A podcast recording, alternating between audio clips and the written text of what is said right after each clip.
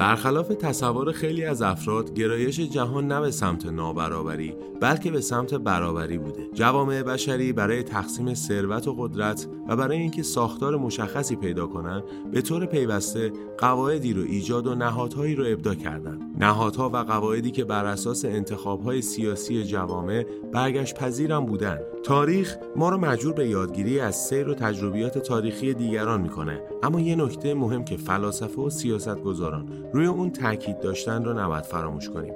موضوع روابط قدرت. این کتاب در واقع تاریخچه مختصر خوشبینانه و جذاب از پیشرفت بشر به سوی برابری علا رغم بحران ها، فجایع و عقب نشینی ها پیش روی چشم ما قرار میده.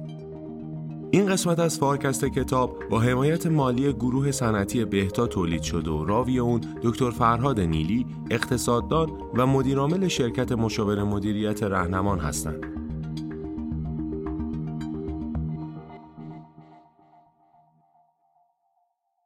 کتابی که می‌خوام براتون روایت بکنم عنوانش هست تاریخ مختصر برابری A Brief History of Equality نوشته توماس بیکتی اقتصاددان فرانسوی. کتاب در سال 2021 به زبان فرانسه منتشر شده و چند ماه بعد در اوایل 2022 توسط انتشارات دانشگاه هاروارد ترجمه انگلیسیش منتشر شده. کتاب پیکتی در حدود 290 صفحه هست و در ده فصل نوشته شده و به دلایل عدیده به نظر من کتاب بسیار جذابی خواهد بود برای خواننده ایرانی و برای کسانی که به اقتصاد بحث نابرابری علاقه مندن هم از منظر اقتصادی یا کسانی که از منظر سیاسی یا اجتماعی یا حتی تاریخی به نابرابری علاقه مندن کتاب انقدر به لحاظ ابعاد مختلفی که مسئله نابرابری رو در واقع بررسی می‌کنه جذاب و متکثر و متنوعه انقدر تحلیلاش عمیق و در این حال ساده است. انقدر ادعاهاش و گزارهاش مبتنی بر داده های متقن و دقیق و داده است که شاید کمتر تو هیچ گزارش دیگری دیده شده. و انقدر تاریخ رو از نگاهی کاملا متفاوت با آنچه که میشناختیم برای ما روایت می‌کنه که برای خواننده حتما جذابه.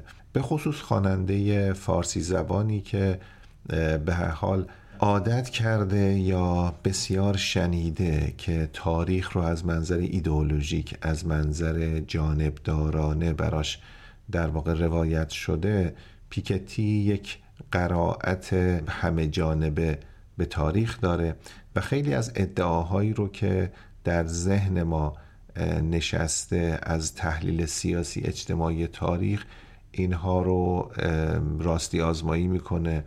و مجددا چارچوب بندی می‌کنه و به ما ارائه میده. پیکتی یک اقتصاددان معتبر و بسیار شناخته شده فرانسوی حدود 50 سالشه و الان استاد مدرسه اقتصاد پاریس Paris School of Economics البته قبلا LSE هم درس می‌داد. مدرسه اقتصاد لندن. پیکتی مبدع و مدیر پروژه نابرابری درآمد جهانی یا World Income Inequality است از سال 1997 تا 2021 شش کتاب نوشته. هر شش کتاب در خصوص نابرابری است و فردی است که طی 25 سال گذشته مستمرا روی نابرابری تحقیق کرده و مرزهای دانش رو هم دانش نظری هم دانش تجربی رو در این حوزه به شکل باور نکردنی جلو برده و واقعا contribution و اثر بخشی پیکتی رو نمیشه فقط به اقتصاد محدود کرد. واقعا تو قلمرو تاریخ و قلمرو علوم سیاسی هم پیکتی نظرات صائبی داره و قرائتش روایتش و بحثاش بدیع و جذابه. آثار پیکتی از غنای زاید الوصف تاریخی برخورداره. در واقع شاید کمتر تاریخ با این دقت با این درجه از اتقان و با این درجه از استناد به مشاهدات مقایسه پذیر بررسی شده باشه.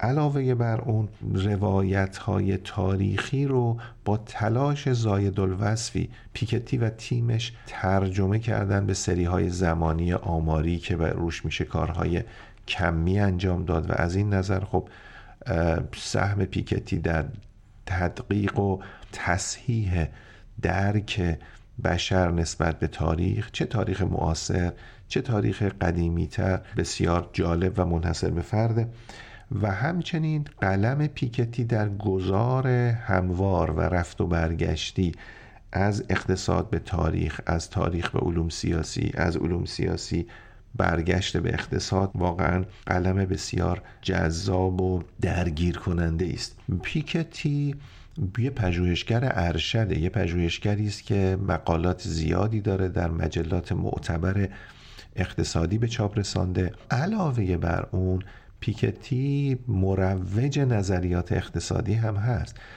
پیکتی ظرف 25 سال گذشته بیش از چهار هزار صفحه مطلب رو در قالب شش کتاب نوشته.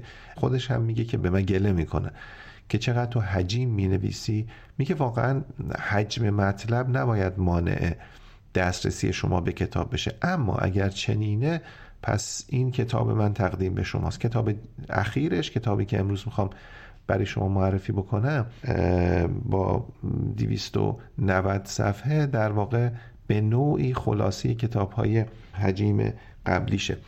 کتاب سرمایه در قرن 21 که 2013 پیکتی منتشر کرد در واقع جزو پرفروشترین ها بود و موضوعش بررسی نابرابری ثروت و درآمد در آمریکا و اروپا طی دو قرن گذشته بود. کتاب خیلی مورد اقبال قرار گرفت. هم به دلیل اینکه بسیاری از ادعاهای تاریخی رو مستند کرده بود ارزیابی تجربی و کمی کرده بود و هم به دلیل اینکه از جهاتی خیلی شبیه کتاب سرمایه مارکس به نظر می رسید. ناشر هم با یه زرنگی خاصی در واقع عنوان سرمایه در قرن 21 اون سرمایهش رو در واقع برجسته کرده بود و طرح روی جل رو هم شبیه کتاب سرمایه کارل مارکس طراحی کرده بود و این به نوعی از ظهور یک مارکس جدید در قرن 21 خبر می‌داد. البته پربیرا هم نبود. در واقع پیکتی در قامت یک اقتصاددان سوسیالیست وارد عرصه نظر شده بود.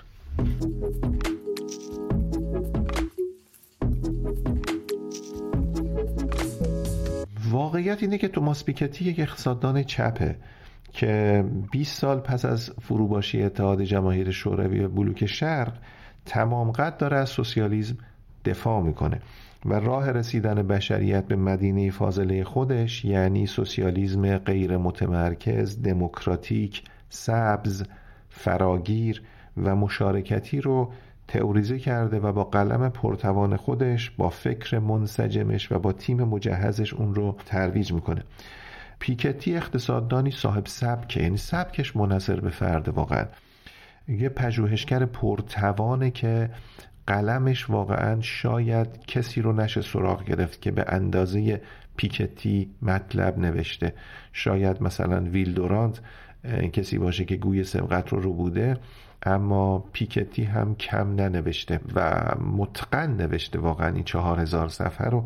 اما به نظرم فراتر از یک پژوهشگر و یک اقتصاددان و یک نویسنده پیکتی یک کارآفرین تمام ایار سیاسیه. پیکتی اولا این نیست که فقط صاحب نظره. اون نظر رو با تفصیل ترویج کرده طی بیست و چند سال گذشته هم مکتوب کرده و هم در مجامع مختلف سخنرانی کرده و این رو به شکل شفاهی هم ارائه کرده. اما پیکتی یک پایگاه داده منحصر به فرد در واقع طولانی ترین سری های زمانی مربوط به بهرهمندی بشر از مواهب طبیعی و یافته های زندگی رو با درجه دقت منحصر به فردی گردآوری کرده شاخص ها رو ساخته و این database رو سخاوتمندانه در اختیار همه قرار داده به شکل مجانی. علاوه بر اون پیکتی یک تیم تمام ایار حدود 100 محقق رو در واقع سازماندهی کرده و نابرابری در 80 کشور رو در طولانی ترین بازه زمانی ممکن در واقع بررسی کرده و نتایج کار خودش رو علاوه بر این شش کتابی که گفتم و معرفی خواهم کرد به تفصیل در ادامه در گزارش نابرابری جهانی منتشر کرده. گزارش 2022 پیکتی و تیمش از نابرابری جهانی World Inequality Report 2022 قطعا یکی از یکی که نه در واقع شاید بهترین دقیق ترین و تفصیلی ترین گزارش از نابرابری جهانی باشه. به نظرم اغراق نیست اگر ادعا کنیم که پیکتی در کل زندگی حرفه خودش یه پروژه بیشتر نداره. و اون اینه که چیستی و چرایی پیدایش و پایداری تفاوت ماندگار انسان ها در بهرهمندی از مواهب و امکانات زندگی رو تبیین کنه. در واقع پیکتی پروژه اصلیش اینه که نشان بده چرا نابرابری چرا فاصله در بهرهمندی از مواهب و امکانات زندگی بین انسان ها به وجود میاد. چرا ماندگار میشه؟ چرا زیاد میشه؟ و این تفاوت این نابرابری به چه, به چه چیزهایی در واقع حساسه؟ هم چیستیش رو خوب بررسی می‌کنه. با دقتی بی نظیر هم چراییش رو توضیح میده که در ادامه خواهم گفت. با عمق و سطحی از بررسی که من سراغ ندارم در جای دیگه. و هم چگونگی گذار از دنیای نابرابر و دنیای ناعادلانه. به یک دنیای عادلانه به یک شرایط مساوات رو هم توضیح میده. حالا تفاوت بین این دو قسم گذاره رو هم در ادامه خواهم گفت. در واقع میگه که چگونه میشه به اون مدینه فاضله به اون جهان مطلوب رسید. همون جهان مطلوب رو توضیح میده معرفی می‌کنه و هم راه رسیدن به اون جهان رو توضیح میده. پیکتی در ایران هم به عنوان یک اقتصاددان سوسیالیست و ضد سرمایه داری شناخته شده و بعضا از سوی طرفداران و مروجین قرائت های مخالف با جریان اصلی هم مورد اقبال قرار گرفته. اقبالی که شاید چند سال پیش نسبت به استگلیتس وجود داشت. هر کس که با جریان اصلی اقتصاد فاصله بگیره عدهای در ایران خوششون میاد و ازش استقبال می‌کنن سعی می‌کنن دعوتش کنن ایران بیاد و بگه که اقتصاد فقط جریان اصلی نیست. اما واقعیت اونه که پیکتی و عقایدش در نه تنها در ایران در سرتاسر سر جهان در واقع مورد اقبال قرار گرفته. به دلیل اون که همواره حرفای زیاد و ناشنیده ای برای گفتن داره. هر وقت میکروفون جلوش قرار می‌گیره و هر وقت قلم به دست می‌گیره چیزی می‌نویسه و چیزی میگه متفاوت با آنچه که قبلا گفته بود. و زیاد می نویسه اما اصلا زیاده نمی نویسه در واقع اشباع و فراوانی کلماتی که پیکتی به کار می‌بره و صفحات کاغذی که سیاه می‌کنه هیچ کدامش از این نیست که حشو و زاید باشه و اضافه گفته باشه. بدیع جدید و بر اساس اسلوب و سبک. البته پیکتی در واقع پیرو هیچ اقتصاددان دیگه ای نیست. خودش صاحب سبکه و نظامات موجود اقتصادی سیاسی جهان رو بر نمیتابه. پیکتی در واقع یک معترضه به وضع موجود جهان اما خواهم گفت در ادامه که این اعتراض کجا می ایسته. و خود این اعتراضش در واقع موضوع گفتگوهای فراوان حاشیه های زیادی هم درست می‌کنه که خب باعث میشه که اقبال مخاطب به خواندن و درک و فهمیدن نوشته هاش و گفته هاش بیشتر بشه. حضور متواترش هم در گفتگوها و گفتگوهای چالشی فراوان هم تو مجامع آکادمیک هم تو مجامع تصمیم سازی شایع و در یوتیوب هم همه اینا ضبط شده و ثبت شده و قابل رجوعه که توصیه می‌کنم. مخاطب ما به اون در واقع گفتگوها و سخنرانی ها و تاک ها رجوع کنه.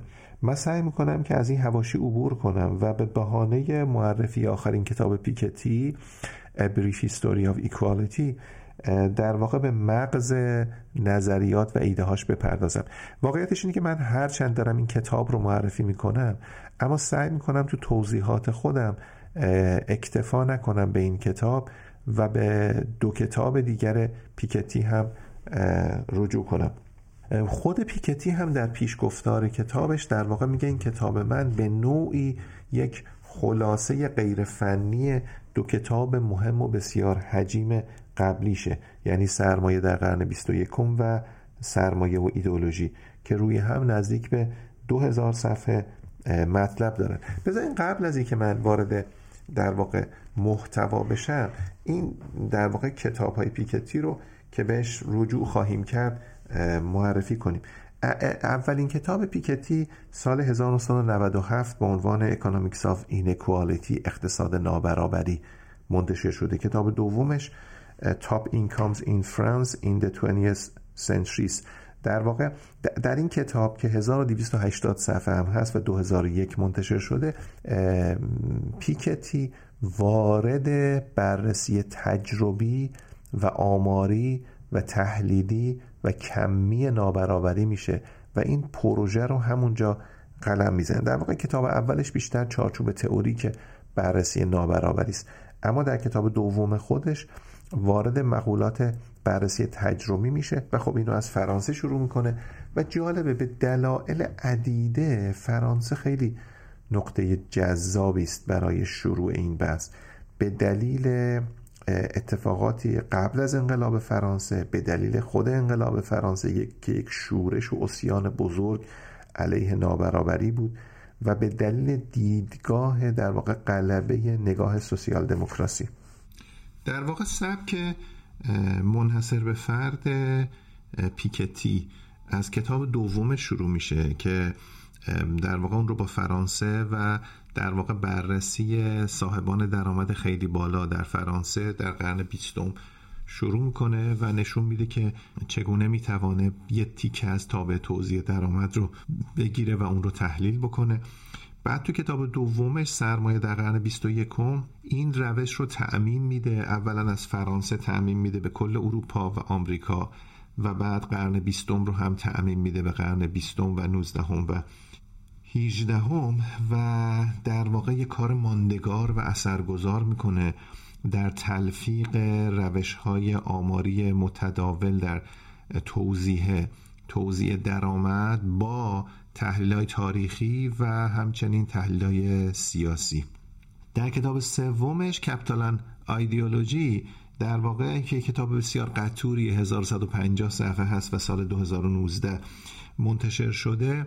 پیکتی در واقع عنصر توضیح قدرت سیاسی و ایدئولوژی رو وارد تحلیلش می‌کنه و میگه اصلا اصل همینه.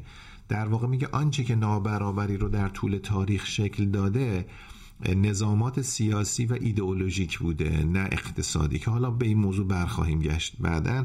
کتاب پنجمش کتاب Time for Socialism هست که این مجموعه مقالاتی است که پیکتی در لوموند منتشر کرده بود طی فاصله 2016 تا 2021 این مقالات رو جمع می‌کنه و منتشر می‌کنه و البته یه مقدمه پرسر و صدا هم برای کتاب می‌نویسه به نام زنده باد سوسیالیزم و اونجا در واقع خودش به عنوان یک اقتصاددان سوسیالیست کاملا متمایز می‌کنه. کتاب 2021 چاپ شده و کتاب ششمش A Brief History of Equality همین کتابی است که امروز در واقع در این اپیزود می‌خوایم راجع بهش صحبت بکنیم. بنابراین می‌بینیم که یک مسیر ششگانه رو در واقع یک مسیر با شش منزل رو پیکتی طی کرده تا به اینجا رسیده و در هر منزل چیزی افزوده بر دانش بشریت که در قبل از اون در واقع وجود نداشت.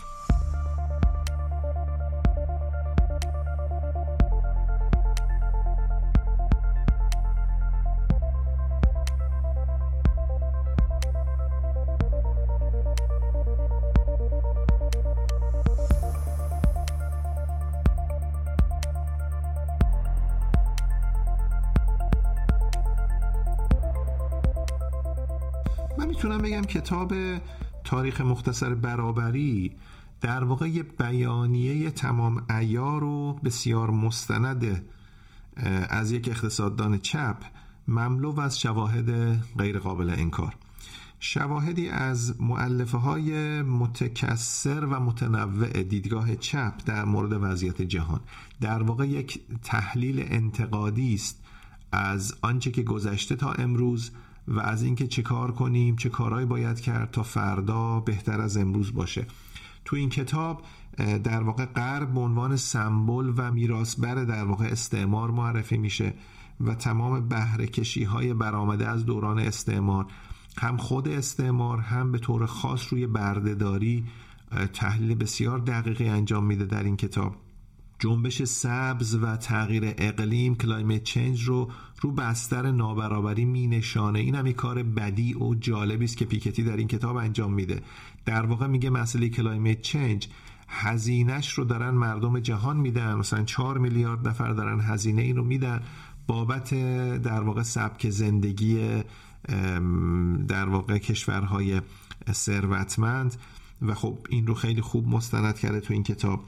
بعد کتاب به نوعی در واقع طرفداری از رفرمیزم رفرم در تمام نهادهایی که در قرن طی قرن 19 و 20 شکل گرفتن که باز به این بر خواهیم گشت به خصوص نهادهای مالی و نهادهای اجتماعی و نهادهای سیاستی.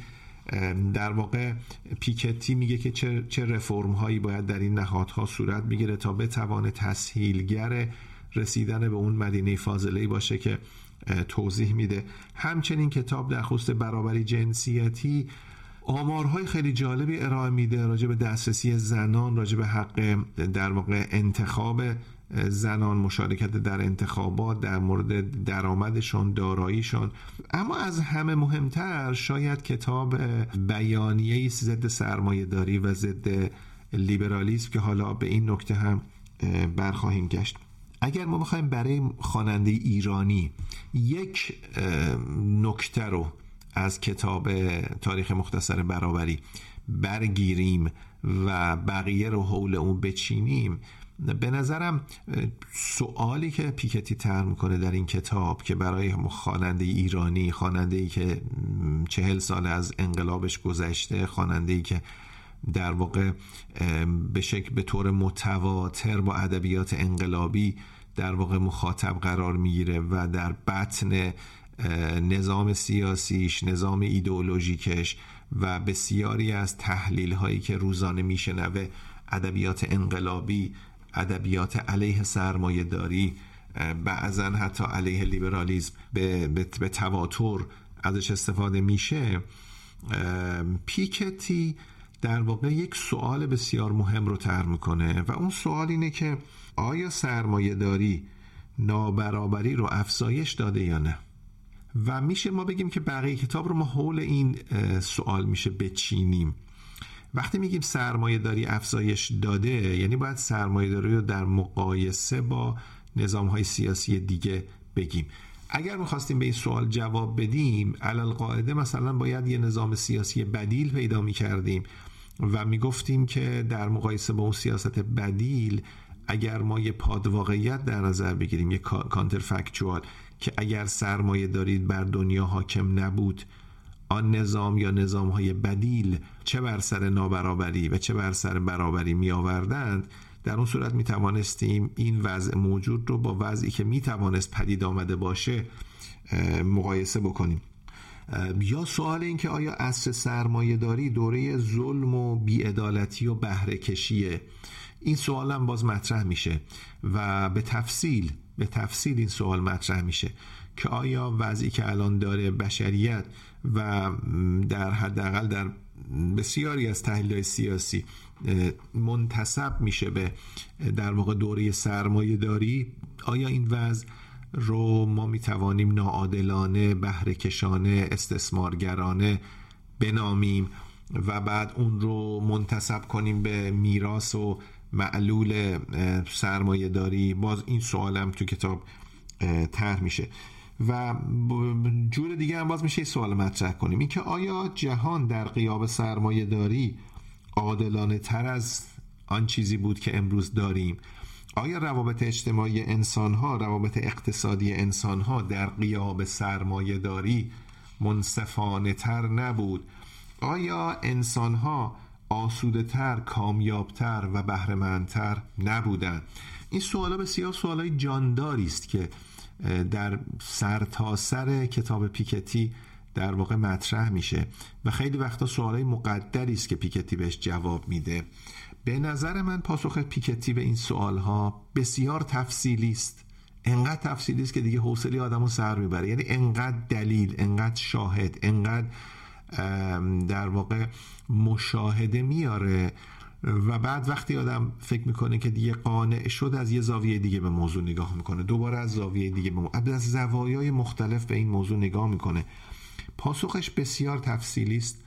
بسیار دقیقه. در بخش در واقع پازیتیوش در بخش اثباتی و ایجابیش کاملا فارغ از اوریب ایدئولوژیکه و واقعیتش بسیار حکیمانه و خردمندانه است. در واقع نقطه فرود بحث ها و رسوبی که بحث می‌کنه در ذهن خواننده و مخاطب حکمت است و خرد است و بینش.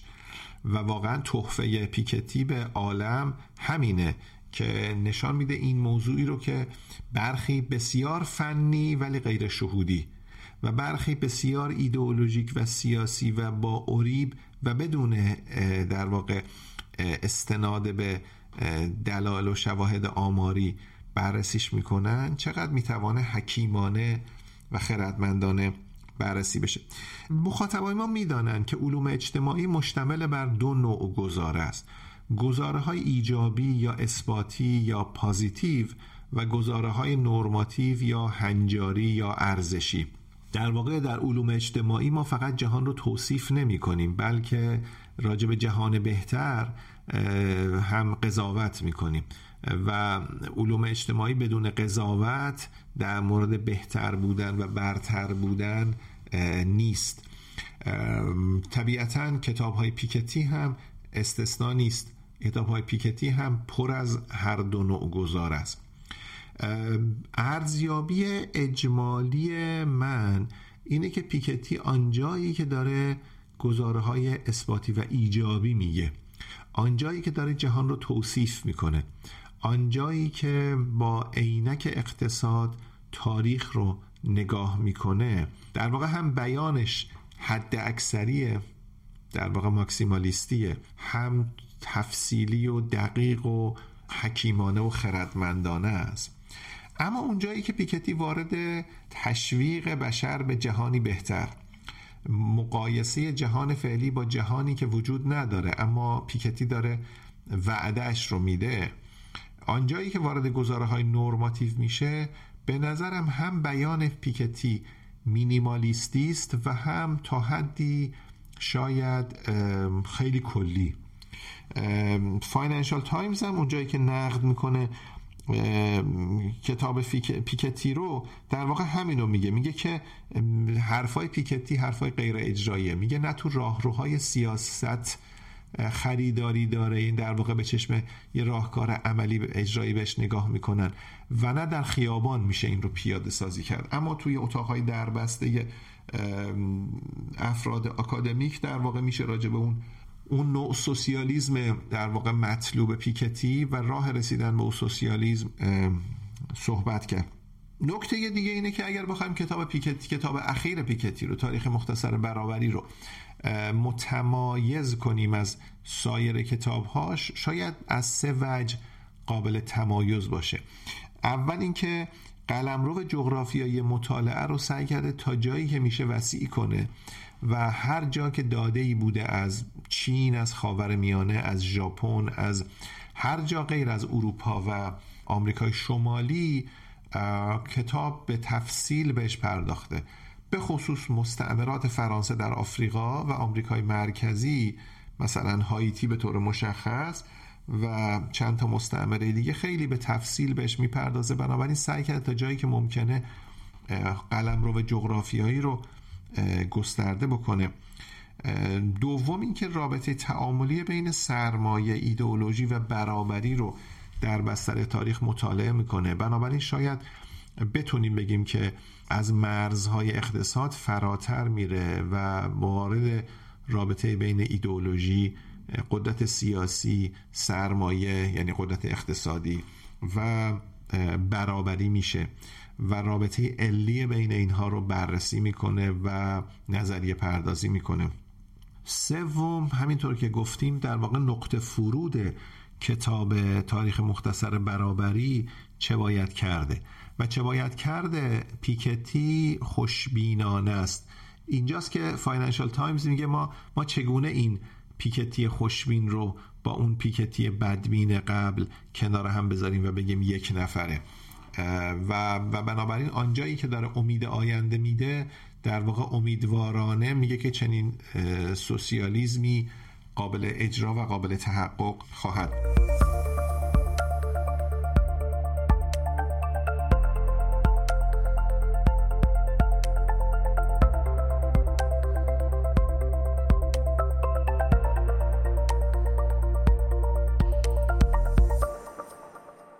من با این مقدمه نسبتا طولانی می‌خوام وارد کتاب بشم و من, من در واقع سعی کردم تمام مطالب کتاب رو در شش گزاره یا شش سرفصل خلاصه بکنم و سعی می‌کنم بنابراین یه دستبندی ارائه بدم متفاوت از ده فصل کتاب پیکتی و طی این شش سرفصل مطالب رو خلاصه کنم.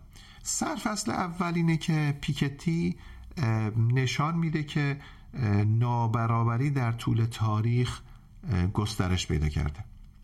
در واقع میگه تاریخ ما تاریخ بشریت تاریخی است که هرچه گذشته قدرتمندان درش قدرتمندتر شدن. ضعیفا ضعیفتر شدن. بهرهمندان بهرهمندتر شدن. بی بهره ها بهرهمندیشون کمتر شده. میگه تو ابعاد مختلف سیاسی اقتصادی اجتماعی وقتی نگاه می‌کنیم به لحاظ اقتصادی که بهرهمندی از امکانات و مواهب, مواهب طبیعی و امکانات زندگی است تو بود سیاسی بهرهمندی از قدرت قدرت نفوذ و اثرگذاری تو بود اجتماعی منزلت داشتن و مشارکت فعال داشتن در مسائل اجتماعی. همه اینا میگه تو برش های مختلفی که نگاه می‌کنیم جهان هرچه که گذشته نابرابرتر شد خب داده های خیلی زیادی میاره در این مورد و بررسی می‌کنه شواهد زیادی هم میاره که جهان رو به نابرابری بوده. این گزاره یکه که به نظرم گزاری بسیار مهمی است. من این گزاره رو می‌ذارم کنار جمله معروف ویلدوران که در کتاب تاریخ تمدنش این جمله رو بارها تکرار می‌کنه که تاریخ روایت برآمدن قدرتمندان و فرو رفتن زعفا میگه در واقع تاریخ یه دینامیک یه دینامیک عمده داره و اون دینامیک اینه که قدرتمندان قدرتمندتر میشن و بالا میان و ضعیفا ضعیفتر میشن و اینها مسلط بر اونها میشن. در واقع تاریخ دامیننس و تسلط و غلبه است. و خب این رو پیکتی تو کتاب خودش نشون میده که در طول تاریخ نابرابری بیشتر شده. این به سرفصل اوله که یافته بسیار مهمی است و نگاه ما رو به تاریخ روشن می‌کنه که در واقع حالا اگر اگر مثلا معیاری هم داشته باشیم که بسنجیم باش که حالا مثلا در قیاب سایر معیارها می‌توانه مساوات و برابری باشه در واقع تاریخ تاریخ ظلم و بیعدالتی است.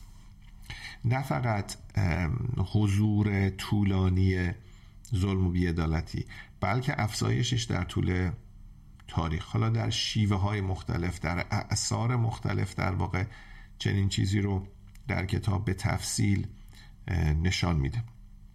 نکته دوم که خیلی جالبه یکی از به نظرم از در واقع حکمت هایی که از کتاب میشه استخراج کرد. پیکتی میگه که در واقع ما, ما تو تاریخ ما دو تا دینامیک داریم که اینها هم پای هم فعال بودن. دینامیک اول همین دینامیک نابرابری است. در واقع میگه نابرابری یک فرایند خونسا در طول تاریخ نبوده. نابرابری یعنی حضور عدهای معدود و کم شمار بسیار قدرتمند و حضور خیلی انبوه پرشمار افراد بیبهره از قدرت. حالا قدرت در شعون مختلف اقتصادی و سیاسیش. بنابراین آنها که قدرتمند بودند هم می‌خواستن قدرتشون رو حفظ کنن بنابراین از انواع در واقع روش های خشونتبار و متعدیانه در واقع استفاده می‌کردن تا قدرتشون رو حفظ بکنن و دوم میل به گسترش داشتن. اینها که اکتفا نمی‌کردن به آنچه که دارن. میل به گسترش داشتن و بنابراین توی این گسترش هم باز فشار خودشون رو بر زعفا بیشتر می‌کردن. در واقع انگار ما یک فرایند خودافزای افزایش نابرابری داریم در طول تاریخ. خب برای که ضعیف ها چیزی برای دفاع نداشتن و بنابراین دائم در حال از دست دادن قلمرو خودشون داشته های خودشون بودن و اقویا همواره زوری داشتن قدرتی داشتن که از اون می‌تونستن استفاده کنن و حق نابرابر خودشون رو در واقع توسعه بدن و از زعفا در واقع بیشتر از داشته های اونا بیشتر بهره مند بشن. بنابراین تاریخ تاریخ تجاوز و تصرف و توسعه قلم روه. اما این یه دینامیکه. دینامیک دوم که به خوبی به پیکتی نشون میده تو کتاب اینه که میگه این یه آستانه داره یه آستانی تحمل داره که طبیعتا یه آستانه تحمل در موقعیت های مختلف در زمان های مختلف در استیت ها و وضعیت های مختلف تاریخ متفاوت بوده. اما یه آستانه تحمل داره بالاخره. و وقتی میزان ظلم میزان نابرابری میزان خشونت میزان تجاوز و تعدی از این آستانه میره بالا ناآرامی شروع میشه. نارضایتی نارضایتی بوده. نارضایتی تبدیل به ناآرامی میشه. ناآرامی تبدیل به اسیان میشه. اسیان تبدیل به شورش و انقلاب و درگیری و جنگ و اینا میشه و نهایتا اتفاقی که میفته اینه که اون زعفا اون در واقع افراد ضعیف افراد کم بهره و افراد فقیر که شورش می‌کنن وقتی شورش می‌کنن در واقع اون قدرت بالا رو سرنگون می‌کنن نظامات سیاسی رو عوض می‌کنن خودشون یا در واقع به, به برتری می‌رسن یا حداقل که تخریب می‌کنن و نابود می‌کنن داشته ها و دارایی های کسانی رو که در صدر بودن. در واقع این این شورش و ناآرامی اصلا صورت مسئله ناآرامی رو منتفی می‌کنه و صورت مسئله نابرابری رو هم منتفی می‌کنه. به خاطری که مثلا تو انقلاب فرانسه اینا تمام اشراف و نوجبا رو خب می‌گیرن و اعدام می‌کنن با گیوتین و قصرها رو تصرف می‌کنن. خانه های اعیان و اشراف رو تصرف می‌کنن. حالا یا نابودش می‌کنن یا بین خودشون تقسیم می‌کنن بنابراین اون نابرابری از بین میره. پس تاریخ یک فرایند بطیع و تدریجی گسترش نابرابری داره ناشی از همون دینامیک خودافزایی که گفتم و یک فرایند استوکستیک و گسسته و جهشی انقلاب ها و اعتراض ها رو داره که اینها از طریق آب کردن دارایی ها از طریق تخریب مایملک ثروتمندان و قدرتمندان نابرابری رو کم می‌کنن اما چون مکانیزم اصلی رو نتونستن از بین ببرن و در طول تاریخ تقریبا خواهم گفت به غیر از یک استثنا یا چند استثنا هیچ وقت از بین نرفته بنابراین دوباره اون رفتار اشراف و نجبا و ملاکین و قدرتمندان و فعودال ها و فرماندهان و زعما و رهبران دوباره تکرار میشه و دوباره این نابرابری شکل می‌گیره. بنابراین مثل یه منحنی است که به شکل نمایی و خیلی با نوسانات خیلی ریز در واقع رشد می‌کنه به یه آستانه می‌رسه میفته دوباره رشد می‌کنه با یه شیب دیگری و به شکل کاملا با نوسانهای ریز دوباره رشد می‌کنه و دوباره میفته این فراز و فرود نابرابری رو ما در طول تاریخ داریم. فراز تدریجی مستمر فرود تصادفی گسسته. خب بنابراین پیکتی در واقع یک تئوری ارائه میده برای انقلاب ها برای شورش ها و اسیان ها و این تئوری نه تنها انقلاب ها رو توضیح میده بلکه فرایند در واقع در واقع داده های مربوط به نابرابری رو هم توضیح میده و که انهو ما یک در واقع حلقه کنترلی بین توزیع قدرت و نابرابری داریم. وقتی توزیع قدرت از یه آستانی از نابرابری زیاد میشه انقلاب اتفاق میفته و توزیع قدرت رو عادلانه تر می‌کنه و بنابراین انقلاب بعدی رو به تاخیر میاندازه. پس اینم مکانیزم دوم. پس مکانیزم دوم در واقع داره استثناها و دیسراپشن ها و اختلال های دینامیک اول رو در واقع داره توضیح میده. سرفصل سوم کتاب اینه که این روند بلند مدت افزایش نابرابری از ابتدای قرن 19 هم عوض شده و جهان به سمت برابر شد برابرتر شدن حرکت کرده. اینم خیلی جالبه. در واقع میاد میگه که ما گفتیم در طول تاریخ در افق بسیار بلند مدت طول تاریخ نابرابری افزایش پیدا کرده. اما این نابرابری تا اواخر قرن 18 هم بوده. این گسترش نابرابری تا اواخر قرن 18 هم بوده. از اواخر قرن 18 هم به بعد به تدریج نابرابری کاهش پیدا کرده. حالا ابتدا در انگلستان بعد در بقیه اروپا بعد در آمریکای شمالی بعد به تدریج در بقیه جهان با یه فاصله نابرابری کاهش پیدا کرده. بنابراین دیویست سال گذشته استثنایی است نسبت به مثلا چند هزار سال قبل از اون. از زمانی که به انسان اقتصادی متولد شد که مثلا میشه بگیم یازده هزار سال پیش در بین النهرین از آن زمان به بعد و از زمانی که کشاورزی در واقع تبدیل شد به پیشه اصلی بشر و انسان اجتماعی شکل گرفت و روابط اجتماعی در سکونتگاه ها شکل گرفت از اون زمان نابرابری هرچی که گذشت بیشتر شد تا رسید به قرن پایان قرن 18 هم. از اون به بعد روند معکوس شد پس اینم در واقع مشاهده سوم پیکتیه که به تفصیل توضیح میده. در سرفصل چهارم پیکتی میاد توضیح میده چرایی گزاره های یک و دو و سه رو. پیکتی یک تئوری ارائه میده یک تئوری بسیار موجز اما بسیار گویا برای اینکه چرا این اتفاق افتاده. پس اون سه اتفاق رو یعنی یک روند بلند مدت گسترش و افزایش نابرابری در طول تاریخ در واقع انسان اقتصادی اجتماعی. چند تاریخ چند هزار ساله انسان اقتصادی و اجتماعی. یک. دو اینکه نابرابری موجب انقلاب ها میشه و انقلاب ها نابرابری رو کاهش میدن. این هم میشه گزاره دوم. و و و همچنین اینکه تاریخ تاریخ تاریخ اقتصادی و اجتماعی جهان از منظر نابرابری یک تاریخی پر از خشونت پر از نارضایتی پر از تعدی پر از تجاوز پر از تصرف پر از در واقع رفتار غیر انسانی. و گزاره سومی بود که این قصه از اواخر قرن 18 میلادی عوض شده. درسته؟ این ستا رو پیکتی میاد در قالب یه فرمول خیلی خیلی ساده ارائه میده. و اون فرمول اینه که در واقع میگه ما دوتا تاریخ نداریم یا حتی میگه دوتا فرایند نداریم.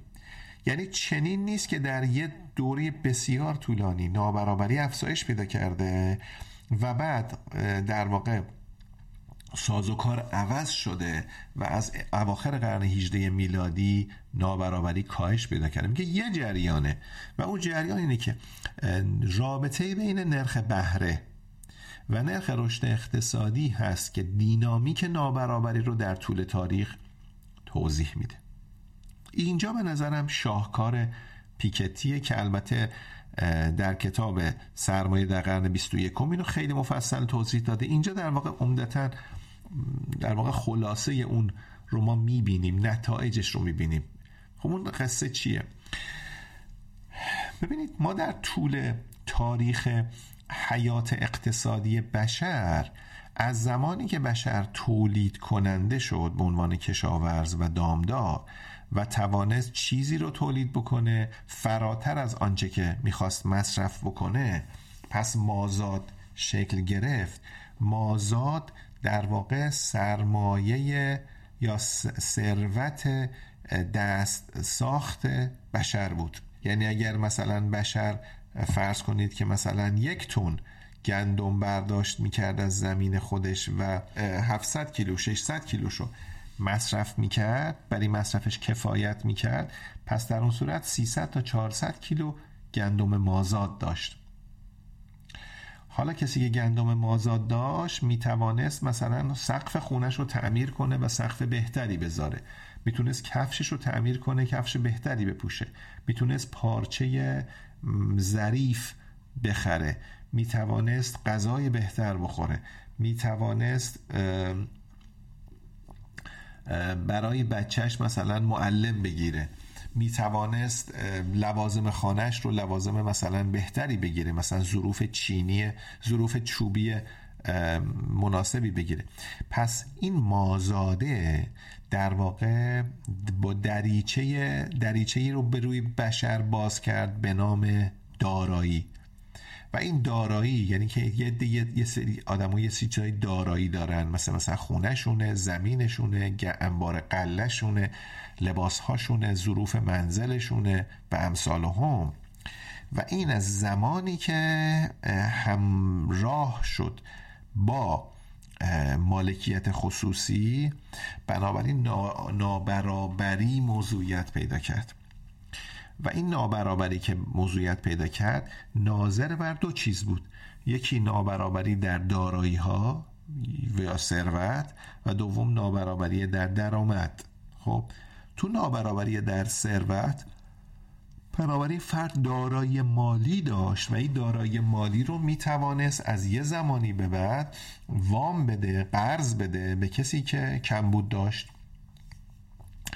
و آنچه که این در واقع جزء لاینفک این قرار داد و این رابطه بود نرخ بهره بود. نرخ بهره مازاد مورد توافق بین وام دهنده و وام گیرنده بود. پس وام گیرنده باید علاوه بر آنچه که قرض گرفته بود یک مازادی رو به وام دهنده برمیگرداند. پس نرخ بهره در واقع یک دینامیکی رو شکل می‌داد در طول تاریخ که همواره وضع وام دهنده بهتر بشه و وضع وام گیرنده بدتر بشه. خب و بنابراین ما اگر جامعه رو بکنیم به سه قسمت قسمت اول وام دهنده ها لندرها. قسمت دوم وام گیرنده ها یا باروئرها. قسمت سوم رو هم میشه بگیم کسانی که به توصیه پولونیوس در تئاتر هملت کسانی که در واقع نه وام دهندند و نه وام گیرنده خب اگر اون تیکه پولونیوس رو بذاریم کنار در طول تاریخ تعداد بسیار کمی افراد معدودی که مازاد داشتند و وام می‌دادند از طریق نرخ بهره ما در واقع استثمار می‌کردن افرادی رو که وام می‌گرفتن. بنابراین مکانیزم وامدهی و وامگیری چیزی بوده که دائما وضع وام دهنده ها رو بهتر می‌کرده و وضع وام گیرنده ها رو بدتر می‌کرده. و حالا رو گروه پولونیوس فرض کنیم که اثر سرریزی نداشته. این کی اتفاق می افتاده زمانی که کیک اقتصاد ثابت بوده. یعنی اگر اقتصاد بازی جمع صفر بوده افراد یا از طریق تجارت وضعشون بهتر می‌شد یا از طریق وام دادن. عمده افراد در واقع مازاد خودشون و مازاد دیگران رو از طریق تجارت به جریان میانداختن. و تجارت به معنی بود که کالایی رو که از یه جایی که مازاد داره ببرنش با تحمل کلی خطر و زحمت و رنج به جایی که کمبود داره. مثلا پارچه ابریشم رو ببرن جایی که ابریشم کمه ادویه رو ببرن جایی که ادویه کمه ظروف و وسایل زندگی رو ببرن به جایی که اینا کمه کتاب های خطی رو ببرن. و کلا تو تجارت در واقع این مازاد رو جابجا جا می‌کنن از جایی به جای دیگه و اینم دارایی نیست کالاست. و خیلی وضع افراد رو در واقع به طور سیستماتیک خوب یا بد نمی‌کنه. تجارت وضع همه رو بهتر می‌کنه. اما وام دادن در یک اقتصاد با جمع صفر دائما وضع وام دهنده رو بهتر می‌کرد و وضع وام گیرنده رو بدتر می‌کرد. پس نرخ بهره مکانیزمی بود که در طول تاریخ در واقع یک جریان نابرابرانه رو تقویت کرده و عمرش هم بسیار طولانی است. عمر چند هزار ساله است. زمانی که از زمانی که سکه های فلزی مثل طلا و نقره وام داده می شدن و وام گرفته می شد و کتاب تاجر ونیزی رو اگه نگاه کنید مثلا مربوط به ونیز قرن مثلا 13 یا 14 میلادی در واقع نشون میده که این وام دادن و وام گرفتن چقدر در واقع به لحاظ انسانی کار چیزی بوده کار در واقع کار غیر انسانی بوده و می‌توانسته چقدر خشن باشه و می‌توانسته چقدر غیر انسانی باشه. قصه در واقع وام دادن و وام گرفتن در واقع شدت اثرگذاریش بر نابرابری وقتی بیشتر معلوم میشه که توجه داشته باشیم در نظام مالی که پول پول ارزش ذاتی بوده بنابراین در این نظام یه مقدار حجم ثابتی پول دائم جابجا می شده و این جابجایی وضع اونهایی که وام می‌گرفتن رو بدتر میگده چون پولی اضافه نمی‌شده. همون پول قبلی که وام گرفته بودن باید یه پول دیگه میذاشتن روش و این وام رو برمیگردوندن. اما از یه زمانی به بعد در واقع رشد اقتصادی فعال شد و رشد اقتصادی آمد چه کرد؟ چند تا اتفاق رو موجب شد. اولا رشد اقتصادی باعث شد که مازاد در اقتصاد مستمرا بزرگ بشه. در واقع رشد اقتصادی راهی رو به بشر یاد داد که می توانست دائم از تولید خودش در واقع میزان یا مقیاس تولید رو زیاد کنه یا کیفیت تولید رو. و از هر دو طریق بتوانه هم مصرف خودش رو بهتر کنه یعنی رفاه ایجاد بشه هم مازاد بیشتر بشه. و وقتی مازاد بیشتر میشه شما امروز نسبت به دیروز مازاد بیشتری داری. و رشد اقتصادی راه کسب ثروت رو ایجاد مازاد رو و بهتر شدن کیفیت زندگی رو به روی همه تولید کننده ها باز می‌کنه. برخلاف وام دادن و وام گرفتن که در واقع فقط بر روی تعداد معدودی افرادی که سکه داشتن و دارایی قابل وام دادن داشتن فقط باز بود در رشد اقتصادی به روی همه کشاورزان، دامداران، پیشگران، صنعتگران در واقع بازه و همه از مزایای رشد اقتصادی بهره مند میشن. رشد اقتصادی پیکتی میگه وقتی رشد اقتصادی بیاد انقدر سریع بشه و انقدر بزرگ مقیاس بشه که نرخ رشد اقتصادی از نرخ بهره تجاوز بکنه در اون صورت جریان نابرابری در طول تاریخ عوض میشه. اولا مکانیزمش رو توضیح میده که چرا؟ میگه نرخ بهره آیدی سرمایه است. در واقع نرخ بهره جایزه بیشتر داشتنه. نرخ بهره جایزه میده به کسانی که بیشتر دارن و جریمه میبنده رو کسانی که کمتر دارن. در حالی که رشد اقتصادی جایزه به همه کسانی میده که کار می‌کنن. بنابراین به نوعی میشه بگیم که رشد اقتصادی جایزه نیروی کاره و نرخ بهره جایزه سرمایه دار و بیکتی میگه هر زمان که رشد اقتصادی بزرگتر از نرخ بهره باشه مستمرا نیروی کار وضعش از سرمایه دار بهتر میشه و این موجب کاهش نابرابری میشه. یه مکانیزم. مکانیزم دوم اینه که رشد اقتصادی موجب این میشه که افراد پسنداز بیشتری بکنن. خب چون رشد اقتصادی درآمد واقعی رو بالا زیاد می‌کنه و پس‌انداز هم یه کالای نرماله. وقتی درآمد واقعی آدم میره بالا پس‌اندازشون هم میره بالا. وقتی پس‌اندازشون میره بالا در واقع امکان وام دادن براشون فراهم میشه و loanable funds وجوه وام دادنی در اقتصاد زیاد میشه. عرضه وجوه وام دادنی در اقتصاد بیشتر میشه. و این یعنی نرخ بهره میفته پس رشد اقتصادی چنین نیست که رشد اقتصادی از یه جای دیگه میاد نرخ بهره از یه جای دیگه میاد. هرگاه به طور اتفاقی آن نرخ رشد اقتصادی از این نرخ بهره بیشتر شد نابرابری کم میشه. نه رشد اقتصادی خودش میاد در واقع نرخ بهره رو کاهش میده. خب ضمن که رشد اقتصادی وقتی به اندازه کافی طولانی و مکرر در واقع اتفاق میفته تکرار رشد اقتصادی در گذشته نگاه انسان ها رو نسبت به آینده خوشبینانه می‌کنه. انسان ها رو امیدوار می‌کنه که فردا بهتر از امروزه. وقتی انسان ها امیدوار شدن که فردا بهتر از امروزه نرخ رجحان زمانی نرخ تنزیل کاهش پیدا می‌کنه و اینم مستقیما نرخ بهره رو کاهش میده.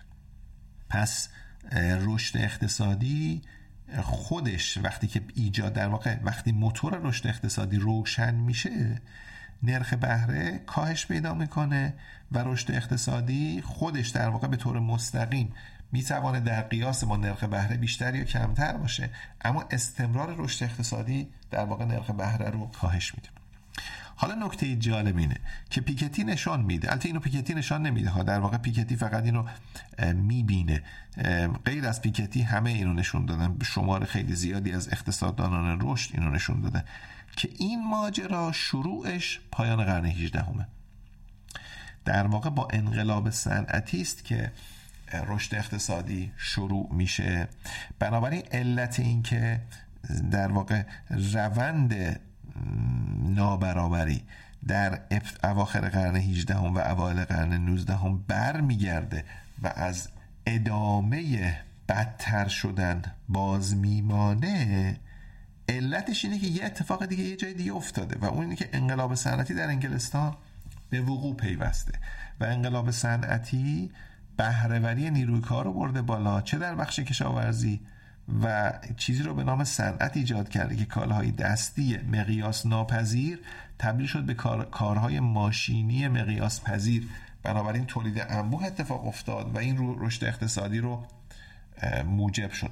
پس از اینجا می‌فهمیم که سرفصل سوم بخشی از سرفصل اوله در واقع سرفصل سوم و سرفصل اول دو اپیزود از یک تاریخ بسیار طولانی هستند البته اپیزود اول مثلا 11 هزار سال و 11800 سال طول کشیده. اپیزود دوم 200 سال. بنابراین اپیزود دوم خیلی خیلی کوتاهتره. اما اپیزود دوم قصه طولانی بودن یا کوتاه بودن زمانیش مهم نیست. مهم اینه که یه ساز و کار دیگه ای که در طول تاریخ مسبوق به سابقه نبوده در واقع تو, تو این اپیزود دوم فعال شده.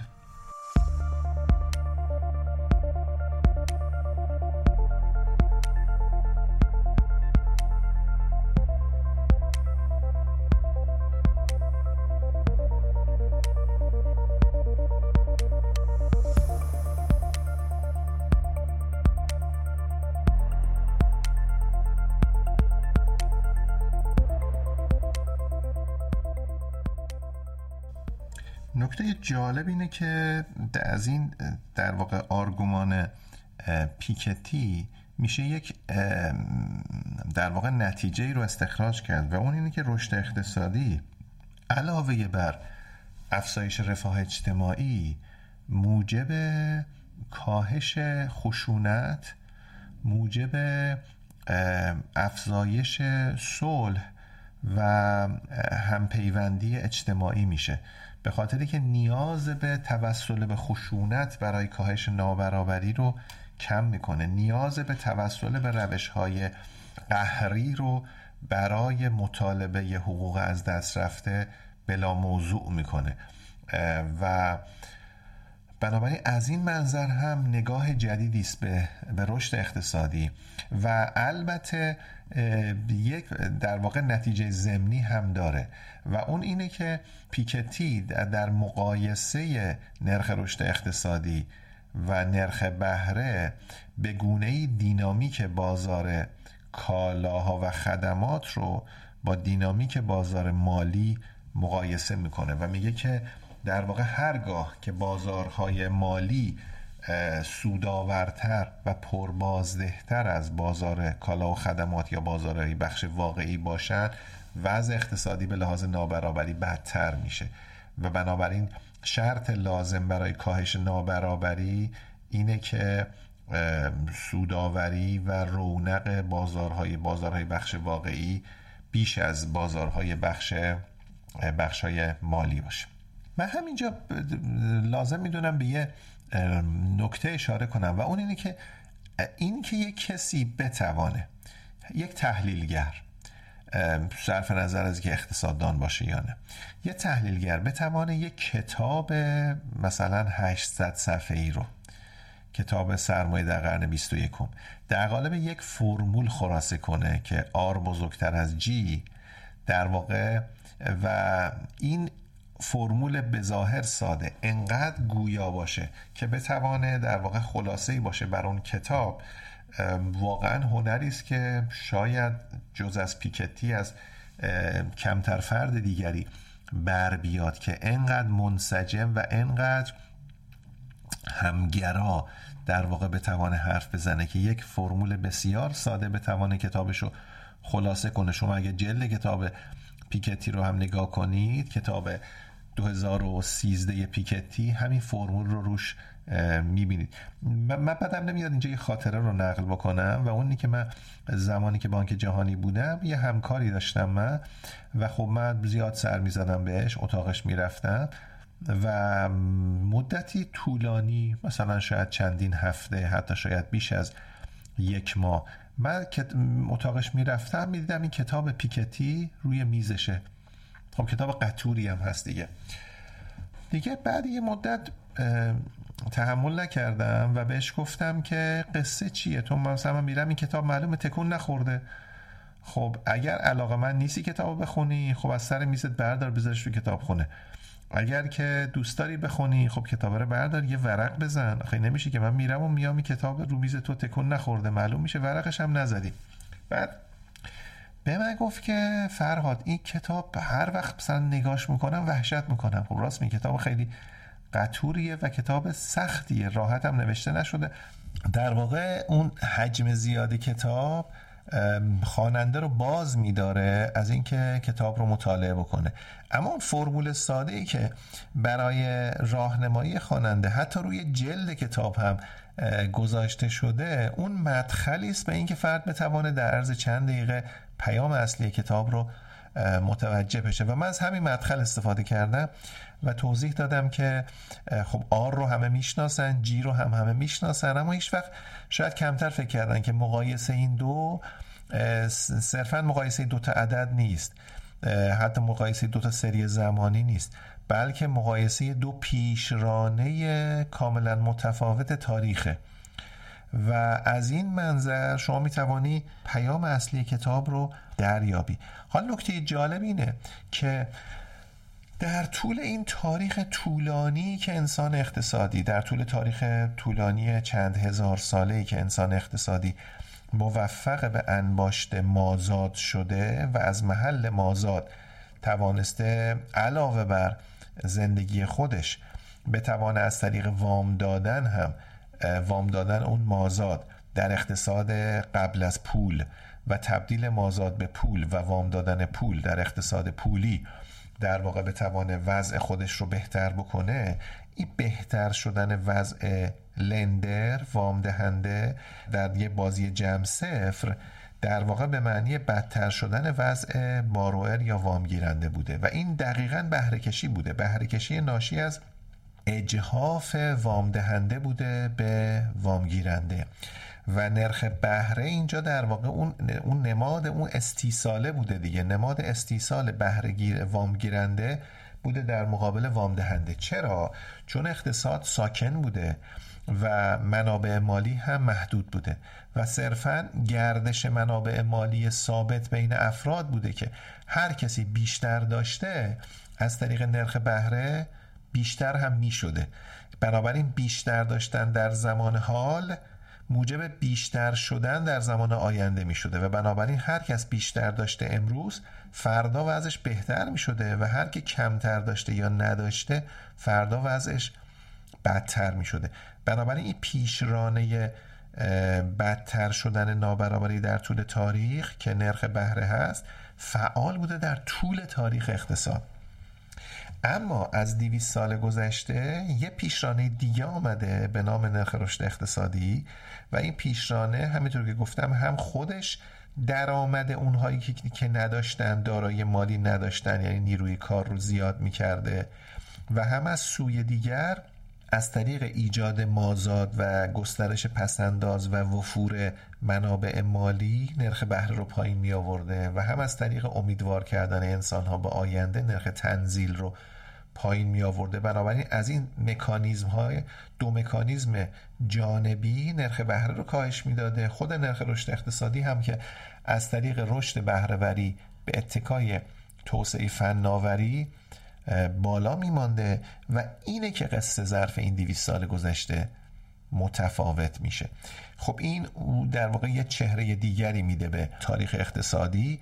و جدید رو و قدیم رو متمایز می‌کنه اما با یه قصه با یه فرمول. دو اپیزود مختلف میشن دو صحنه مختلف میشن از یک سناریو و یک نمایشنامه. حالا اگر ما در واقع جامعه رو به یک کلوچه در نظر بگیریم و به سه قسمت نامساوی تقسیم بکنیم قسمت کوچکش که لندرها هستند و ثروتمندانی هستند که مازادشون رو وام می‌دهند و قسمت بزرگش باروئرها هستند کسانی که چیزی ندارن و از سر استرار و استیصال وام می‌گیرن و قسمت سومش در واقع منطقه پولونیوس باشه کسانی که سعی می‌کنن یا به دلیل اخلاقی یا به دلیل در واقع نیفتادن در دام وام بهره سعی می‌کنن نوام بدن نوام بگیرند منطقه پولونیوس. در واقع پیکتی میگه در طول تاریخ منطقه اول هی بزرگتر میشه و منطقه دوم هی کوچیکتر میشه. حالا جای منطقه سوم چیزی نمیگه در واقع ساکته. اما نکته اینه که اندازه کلوچه ثابته چون رشد اقتصادی متوقفه. بنابراین بزرگ شدن یک کسی به معنی کوچک بزرگ شدن سهم کسی به معنی کوچک شدن سهم دیگری است. این دینامیک نابرابری بوده در طی چند هزار سال. اما از پایان قرن 18 هم در واقع رشد اقتصادی یه درجه آزادی جدید اضافه می‌کنه به این کلوچه. اونی که کلوچه در طول تاریخ داره بزرگ میشه. میشه فرض کرد هیچ استبعادی هم نداره که بگیم کلوچه که بزرگ میشه در واقع فرض بکنیم که با سهمهای پیش از رشد اقتصادی هم بزرگ بشه. اما پیکتی میگه ببین رشد اقتصادی میاد یه منشأ دیگری ایجاد می‌کنه برای بهبود وضعیت و افزایش درآمد. مستقل از وام دادن و وام گرفتن. و اون درآمد نیروی کاره. و اون ارزشی است که در بازارهای واقعی بازار کالا و خدمات خلق میشه و توزیع میشه. وقتی توزیع میشه نصیب هر کس به اندازه سهمی است که در خلق اون ارزش داره. و این کاملا مستقل از مکانیزم بازارهای مالی است. از اینجا اون بدبینی که پیکتی نسبت به بازارهای مالی داره و نسبت به financial liberalization داره و نسبت به مکانیزم بدهی داره در جای جای کتاب خودش رو نشون میده. چون در واقع اینا همه نشان از اون نرخ بهره داره که داره وضع اقتصاد وضع نابرابری رو بدتر می‌کنه. پس در واقع این نقطه عطف بزرگ و این پارادایم شیفت بزرگ که در کتاب های رشد اقتصادی و تاریخ اقتصادی ازش نام می‌بریم با نقطه عطفش هم میشه انقلاب صنعتی در نگاه پیکتی تفسیر جدید میابه و اون, اون تغییر روند نابرابری در طول تاریخه که هرچند کوتاه اما به شکل معنیداری از قبل از خودش متمایزه. سرفصل پنجم کتاب پیکتی تفسیره تفسیر خودشه که بیشتر تو کتاب سرمایه و ایدئولوژی بازش کرده. تو این کتابم باز بهش می‌پردازه. و اون اینه که نابرابری سازه یه architecture یه معماری در واقع اجتماعی سیاسی ایدئولوژیک و تاریخی است. در واقع میگه که صرف نظر از سطح توسعه یافتگی به لحاظ فناوری و به لحاظ بیزینسی و به لحاظ اقتصادی ما میشه با هر سطحی از توسعه ترتیبات مختلفی به لحاظ سیاسی ایدئولوژیک و اجتماعی داشته باشیم. خب نتیجه که از این تفسیر پیکتی میشه گرفت اینه که در واقع نابرابری و سازه های پیشرانه سازه های در واقع پدید آورنده نابرابری مستقل از سطح توسعه اقتصادی هست. اینجا تفسیر و تحلیل پیکتی به نظرم در تعارض با تئوری کوزنتس کوزنتس در واقع اولین نظریه‌ای که در خصوص رابطه بین رشد و نابرابری یا سطح توسعه اقتصادی و نابرابری ارائه شد توسط کوزنتس بود و کوزنتس اون منحنی معروف یووارون خودش رو که ارائه داد در واقع نابرابری رو معلول سطح توسعه اقتصادی می‌دانست. حالا البته با اون تفسیری که داشت در در واقع مراحل توسعه که می‌گفت ابتدا نابرابری زیاد میشه و بعد نابرابری کم میشه تو اون منحنی یووارون بنابراین علیت رو از توسعه اقتصادی به نابرابری می‌دانست. خب این با در واقع بیان پیکتی و تحلیل تئوری پیکتی با با اون تحلیل کوزنتس معارضه. همچنین به نظرم با آنچه که عجم اغلو تو کتاب وای نیشنز فیل خودش میگه متفاوته. عجم اغلو معتقده که پایداری رشد معلول در واقع پایداری رشد بر پایه نهادهای فراگیره نهادهای inclusive ه. و اگر رشد اتفاق بیفته با نهادهای extractive نهادهای تصاحب کننده نهادهای چپاولگر اونها در واقع رشد پایدار نخواهد بود. و در حالی که فراگیری در واقع اینکلوسیونس ریشه اصلی برابری است. در واقع برابری معلول فراگیر بودن نهاد هاست حالا چه نهادهای سیاسی چه اقتصادی چه اجتماعی.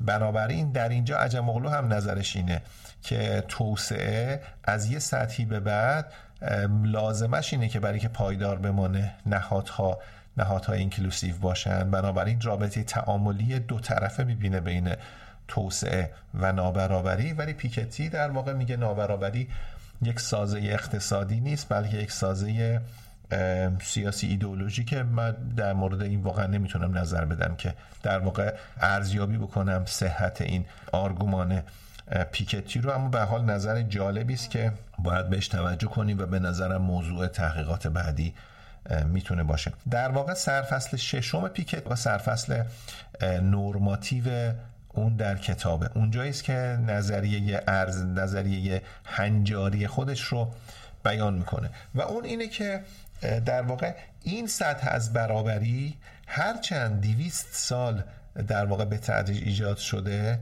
هرچند که معلول رشد مستمر اقتصادی در سرتاسر سر جهان و گسترشش در سرتاسر سر جهان بوده اما با مطلوب خیلی فاصله داره.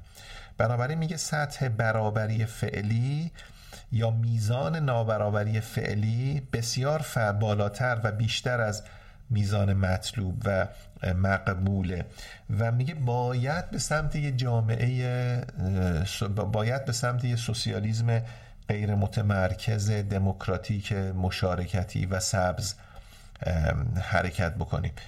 اول خب این بایده در واقع یه گزاره نرماتیوه که شاید خیلی کس دیگه همراه پیکتی نباشه در این بیان. در سطح پیکتی در سطح اقتصاددانانی انقدر ارشد کسان دیگه این در این باید در واقع پیکتی رو همراهی نمی‌کنن. البته آقای فیلیپ آگیون دیگر اقتصاددان ارشد فرانسوی هم در کتاب جدید خودش Creative Destruction اونجا هم در واقع نقدی به سرمایه داری می‌زنه و مدل های سوسیال دموکراسی از نوع مثلا دانمارک رو بسیار مرجح میدانه بر مدل های کاپیتالیستی آمریکا. و خب حالا اونم یکی از فصلهای کتابش به این موضوع اشاره می‌کنه. بنابراین او از یه منظر دیگه ای در واقع اشاره می‌کنه که اون نوع در واقع creative destruction تخریب مولد می‌تونه هم رشد رو داشته باشه و هم توسعه پایدار رو داشته باشه و هم سطحی از inclusion و فراگیری رو در واقع داشته باشه. اما وقتی که پیکتی این رو میگه وقتی این باید رو میگه و اون مدینه فاضله خودش رو ترسیم می‌کنه اینجا یه نتیجه گیری خیلی جالب می‌کنه. و اون اینه که میگه ما برای که به او آینده مشترک برسیم احتیاج به یه درک مشترک داریم. از اینکه الان سطح نابرابری چیست؟ چرا ایجاد شده؟ چگونه میشه کاهش پیدا بکنه؟ و چه قدم هایی رو باید طی بکنیم تا این سطح از نابرابری کاهش پیدا بکنه. بنابراین در واقع در برداشت پیکتی درک مشترک از فرایندها و سازکار سازوکارهای موجد نابرابری خودش مقدمه و لازمه حرکت جمعی برای ساختن اون آینده مطلوبه. اینجاست که به نظرم در واقع تشویق پیکتی و قدرشناسی از کار عظیمی که داره می‌کنه ضروریه. چرا؟ چون پیکتی جز معدود اقتصاددانها روشنفکرها و پژوهشگرانی است که وقتی یه باید رو میگه بیش از دیگران خودش برای اون باید تلاش می‌کنه. در واقع کاری که ظرف 25 سال گذشته پیکتی انجام داده به تنهایی نقش ده ها اقتصاددان رو ایفا کرده در اینکه درک بشر رو نسبت به اینکه نابرابری چه میزانه. چرا ایجاد شده؟ چگونه ایجاد شده؟ و چگونه میشه کم بشه رو در واقع سعی کرده افزایش بده.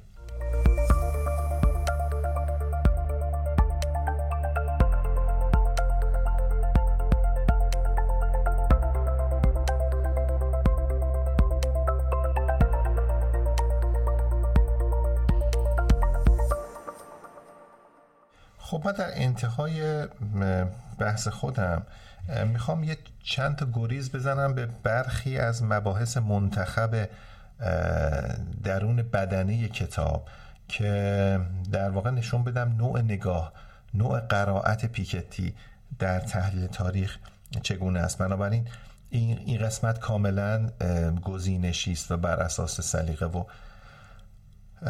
نگاه خودم این رو انتخاب کردم. اولا اینکه اونجایی که پیکتی میگه که در واقع از اواخر قرن 18 هم در واقع مسیر تاریخ به تدریج عوض شده. این به تدریج که داریم میگیم در واقع تلفیق جغرافیا و تاریخه. در واقع میگیم از یه جا به بعد در یه منطقه از جهان به تدریج روند نابرابری عوض شد و بعد این گسترش پیدا کرد به سرتاسر سر جهان و شاید مثلا از اون دوره از 1780 تا 1950 طول کشید تا این فرایند یه مثلا 170 سال از انگلستان به همه جهان سرایت کنه. اما هر جا که سرایت کرد چون رشد اقتصادی ایجاد کرد توانست بر اون مکانیزم سنتی بطیع بدتر شدن نابرابری از طریق وام دادن و وام گرفتن در واقع غلبه کنه. میگه که مثلا مثالایی که می‌زنه میگه جهان در سال در اول دهه 2020 صرف نظر از اینکه ما چقدر اون رو ناعادلانه تلقی بکنیم اما بر اساس داده ها از 1950 خیلی عادلانه تره. از 1900 که بسیار عادلانه تره. و جالبه که 1950 و یا 1900 در مقایسه با 1850 یا 1780 برابرتر بوده. بنابراین میگه که اینجا به نظرم به نظرم کار بسیار بزرگه. پیکتی اینه که سنجه های غیر قابل مناقشه ای رو وسط می‌ذاره و بر اساس این سنجه ها از منظرهای مختلف در مقاطع مختلف تاریخی جهان رو مقایسه می‌کنه و نمره میده به میزان نابرابری و نشون میده که چقدر در طی زمان نابرابری کم شده و بعد نشون میده که چرا این نابرابری کم شده. همون مکانیزم رشد اقتصادی رو توضیح میده. اما میگه این ماجرا فقط در واقع محدود نیست به نابرابری درآمدی یا نابرابری ثروت بلکه میگه جهان از 1780 تا 2020 یعنی طی دیویست و چهل سال گذشته. میگه طی این دیویست و چهل سال گذشته جهان از نظر موقعیت اجتماعی موقعیت اجتماعی افراد منزلت و موقعیت اجتماعی افراد. مثلا ای که افرادی نجیب و اعیان باشند و افراد دیگری نجیب شمرده نشود کلاس اجتماعی برابرتر شده. فاصله ها کمتر شده. سهم از مالکیت حالا مالکیت زمین و ملک و مستقلات و اینها برابرتر شده. از نظر درآمدی فاصله ها کمتر شده. از نظر حقوق جنسیتی فاصله ها و تبعیض ها کمتر شده. از نظر برابری قومی تبعیض ها کمتر شده. البته وقتی که اینا رو میگه میاد می‌رسه به 1980 که یه در واقع یه turning point یه نقطه عطف از زمانی که globalization شروع میشه و بعد همراه های globalization که مثلا آزادی مالی هست financial liberalization هست deregulation هست مقررات زودایی هست خصوصی سازی هست و امثال هم از این زمان به بعد میگه ما به این به این صراحت نمی‌تونیم قضاوت کنیم. خب راست میگه. یعنی قصه اقتصاد از 1980 خیلی چیزا عوض میشه و بنابراین ما داریم راجع به 1780 تا 1980 این 200 ساله رو یه جور قضاوت می‌کنیم. از 1980 تا 2020 این 40 سال گذشته احتیاج داریم که سنجه های دیگری رو در کار بگیریم. یه نکته دیگر هم که باز پیکتی بازش می‌کنه خیلی زیبا و قشنگ. همین قصه دینامیک در واقع نابرابری و تبدیل شدن نابرابری به اسیان و شورشه و جنگ و انقلاب. این رو با مثال های مختلف در واقع توضیح میده و میگه که مثلا جنگ جنگ های جهانی ناشی از این بود که میزان تنش های اجتماعی و نابرابری ها تا قبل از 1914 به حد غیر قابل تحملی رسیده بود. میدانه که در واقع جنگ جهانی اول رو ناشی از این بود که سفر ولیعهد اتریش بود به منطقه سربستان کنونی و بعد اینکه یه جوان 19 ساله وطن پرست سرب در واقع از میزان در واقع شاید تبعیضی که مشاهده می‌کرد عصبیتی که در واقع وجود داشت و, و اون تبعیض رو غیر قابل تحمل می‌کرد براش خب ولیعهد رو ترور کرد و بعد خب موجب جنگ جهانی اول شد. بنابراین نابرابری و تنش و ناآرامی و نارضایتی به یه آستانه می‌رسه و یه ماشه چکانده میشه مکانیزم ماشه مثلا ترور ولیعهد اتریشه و بعد جنگ خانمانسوز جهانی به راه میفته. یا مثلا توی آمریکا جنگ های داخلی بالاخره نظام بردهداری رو تو 1865 پایان داد. یعنی بردهداری در داخل آمریکا میزان خشونت میزان ظلم بیعدالتی رو به آستانه رسان که دیگه قابل تحمل نبود. جنگ های داخلی در واقع به این پایان داد. یا مثلا یه قرن بعدش 1965 در واقع جنبش حقوق مدنی بود که تبعیض نژادی رو در قوانین پایان داد. هرچند پیکتی اقرار می‌کنه که میگه تبعیض نژادی و انواع دیگر تبعیض خارج از قانون بسیار وجود داره. اما حداقل روی قانون در واقع این تبعیض برداشته شد. یا مثلا دهه های 1950 و 1960 در واقع جنگ های استقلال طلبانه به استعمار اروپایی ها پایان داد.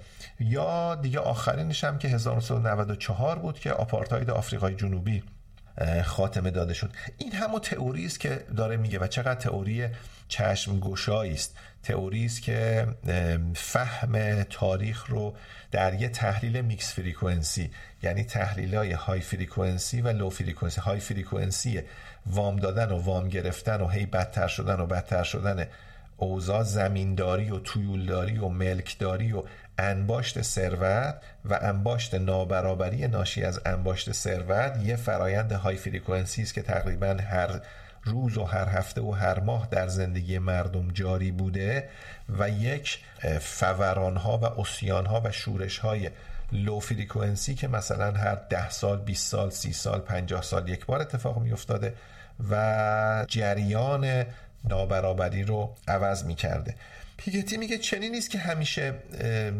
انقلاب های سیاسی و جنگ و خونریزی و ناآرامی های اجتماعی بوده. میگه بحران های مالی و اقتصادی هم به همین اندازه موثر بوده. مثلا رکود بزرگ دهه 1930 آمریکا یا حتی بحران مالی 2008 متفاوت بودن نظر ظاهری با انقلاب های خشونت آمیزی که قبل از اون روند نابرابری رو گسست درش ایجاد کرد. اما اینها هم در واقع چون به آب شدن و از بین رفتن دارایی های انباش شده انجامید پس توانست یه نقطه عطف بزرگ در سری زمانی نابرابری باشه. حتی به, به, به, کرونا اشاره می‌کنه و میگه که ببینید در کرونا در دوران در واقع 2020 و 2021 دولت ها پذیرفتند بانک های مرکزی پذیرفتند. برای اینکه در واقع دست مردم رو بگیرن برای اینکه برای اینکه کشور مردم خودشون رو از استیصال در دوران کرونا که به قطع مشاغل اختلال در بازار کار بازار دارایی ها بازار کالاها و خدمات انجامید و خیلی ها از کار بیکار کرد و منبع, منبع درآمد خیلی ها رو قطع کرد.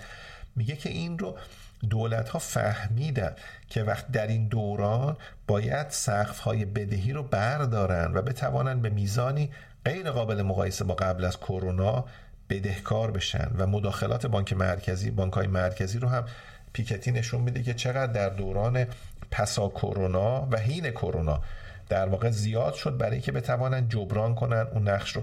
از اینجا گریز می‌زنه به اینکه قصه فقط انقلاب ها نیست بلکه بحران های اقتصادی مالی یا حتی تغییر نقش دولت ها در طول تاریخ هم می‌توانه این فرایند نابرابری رو در واقع تلطیف کنه و و کاهش بده و در واقع میزان ناعادلانه بودنش رو از بین ببره. حتی به جنبش جلیق زردها توی فرانسه هم اشاره می‌کنه. میگه این در واقع موفق شد. این جنبش جلیق زردها برنامه‌ای که دولت داشت برای بستن مالیات بر کربن رو افزایش مالیات بر کربن رو که ناعادلانه بود این قضاوت پیکتیه میگه این رو توانست در واقع متوقف بکنه. و از اینجا دوباره گریز می‌زنه به اون بخش نرماتیو خودش و میگه که فردا که پایان تاریخ نیست دنیا که تمام نمیشه.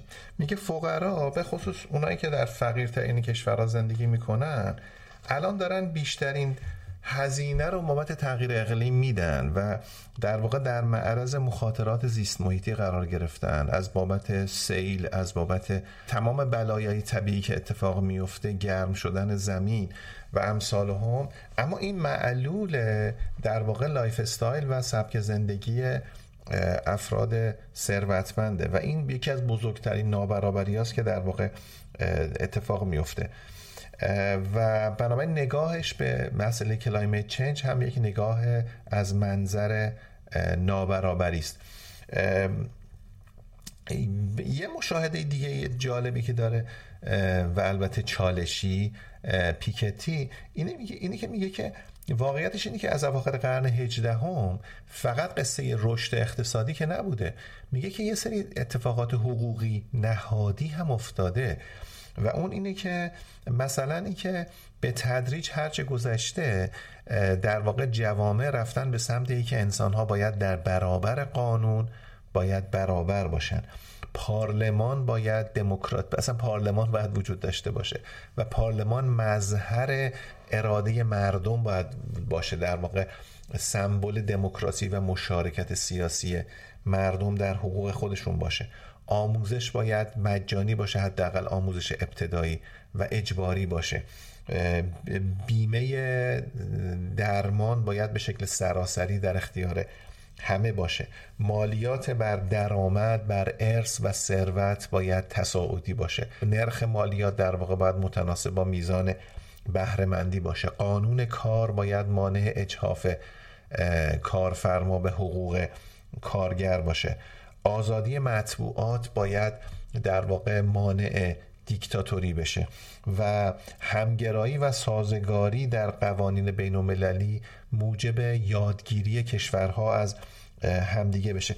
میگه اینا یه زیرساخت های خیلی محکمی است برای اینکه هم نابرابری رو کم کنه و همین دستاوردها رو برگشت ناپذیر بکنه در واقع ایجاد شده.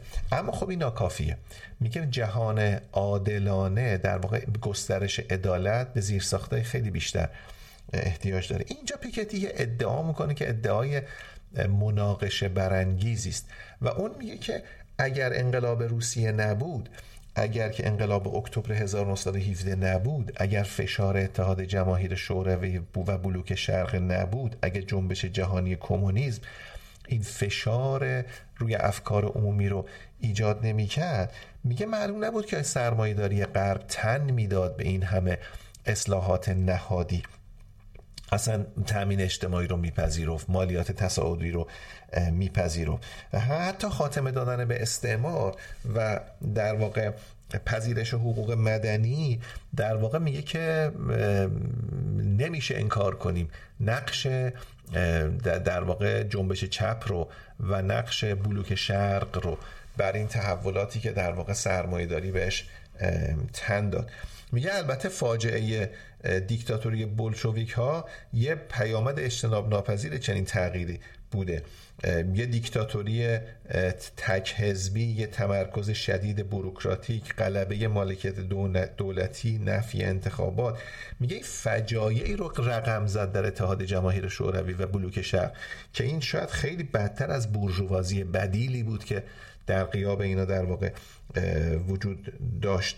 و ارز کنم که و, و, و, و نکته جالبش هم اینه که میگه میراث آن در واقع کمونیسم الان شد یه حکومت اولیگارشی در روسیه که در ابتدای قرن 21 وجود داره. یک رژیمی که به هیچ گونه شفافیت مالی تن نمیده و بهشت مالیاتی شده. منظورش اینه که در واقع میگه ما در, در یک جهان کامل زندگی نمی کنیم و رفع یک کاستی به یک ایجاد کاستی های دیگه ممکنه بی انجامه بنابراین این که فقط ما بگیم که نظام سرمایهداری فعلی خوب نیست میگه کفایت نمی‌کنه و باید نظام بدیل رو بتوانیم پیشنهاد بدیم و طراحی کنیم. شواهدی که پیکتی میاره از اینکه جهان جای بهتری شده خیلی شواهد جالبیه و در این حال هر شاهدی هر مشاهده‌ای سوالای خودشم ایجاد می‌کنه. مثلا در مورد توسعه سلامت امید به زندگی رو میاره که امید به زندگی در بعد و تولد میانگینش در جهان از 26 سال در سال 1820 رسیده به 72 سال در سال 2020 یعنی طی طی دو قرن انسان ها به طور متوسط به طور میانگین چهل و شش سال بیشتر زندگی می‌کنن. بنابراین رشد اقتصادی توسعه سلامت و عوامل دیگری که برخواهیم شمرد آمده یک فرصتی رو به انسان ها داده. فرصتی که هر انسانی می‌توانه 46 سال بیشتر زندگی کنه. و میگه ابتدای قرن 19 هم از هر پنج کودک یک کودک به یک سالگی نمی رسید و یک سالگی یه آستانه بود که اگه کودک از یک سالگی میگذشت معلوم بود که در واقع از یه حدی از مقاومت بدنش برخورداره. و اگر ما بیایم امید به زندگی رو در پایان سال اول تولد اندازه بگیریم این از 32 سال در سال 1820 الان رسیده به 73 سال در سال 2020 نکته جالب اینه در مورد امید به زندگی و اون اینه که میانگین ها قبلا اطلاعات زیادی نمی‌دادن چون واریانس خیلی زیاد بود. هرچی که گذشته میانگین که افزایش پیدا کرده واریانس هم کاهش پیدا کرده و این از طبیعت سلامته از طبیعت کالای عمومی بودن در واقع بهداشت همگانی است بنابراین در این مورد واقعا رسیدن امید به زندگی در بعد به تولد به 72 سال در سر تا سر جهان این نشان میده که در کشورهای پیشرفته با سرعت خیلی کمتر و در کشورهای در حال توسعه و کشورهای با درآمد پایین با سرعت خیلی بیشتر امید به زندگی افزایش پیدا کرده و یه دستاورد بسیار بزرگه.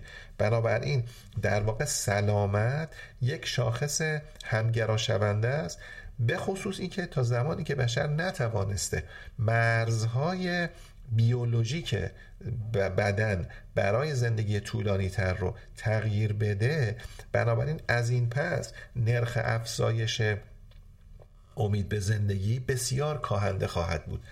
و و خب یه دستاورد بسیار بزرگی است که وجود داره. در حوزه دیگه مثلا میگه ابتدای قرن 19 هم کمتر از 10 درصد انسانهای بالای 15 سال می‌تونستن بخوانن و بنویسن. در حالی که امروز 85 درصد مردم جهان باسوادن. تعداد سالهای تحصیل که کم در دو قرن پیش کمتر از یک سال بود الان به 8 سال در جهان رسیده و تو کشورهای پیشرفته به 12 سال. تو 1820 کمتر از 10 درصد جمعیت جهان به دبستان می‌رفتن. امروز بیش از نصف مردم کشورهای ثروتمند دانشگاه رفتن.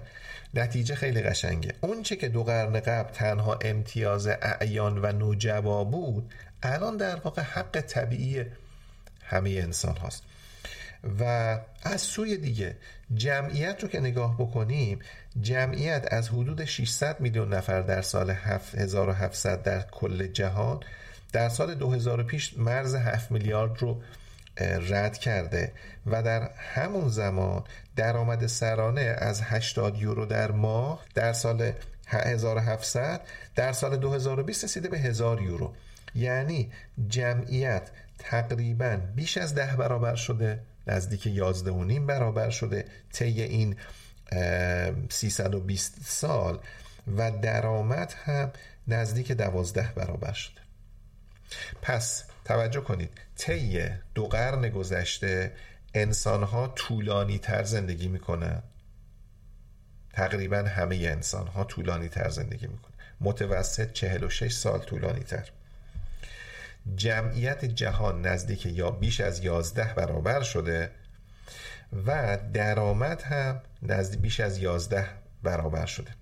خب پس هم به لحاظ کمیت یعنی طول زندگی هم به لحاظ کیفیت یعنی بهره از زندگی در واقع وضع بشر بهتر شده و این در حوزه سلامت در واقع گفتیم که یک شاخص همگرا شونده است به دلیل محدودیت های بیولوژیک و طبیعت کالای عمومی.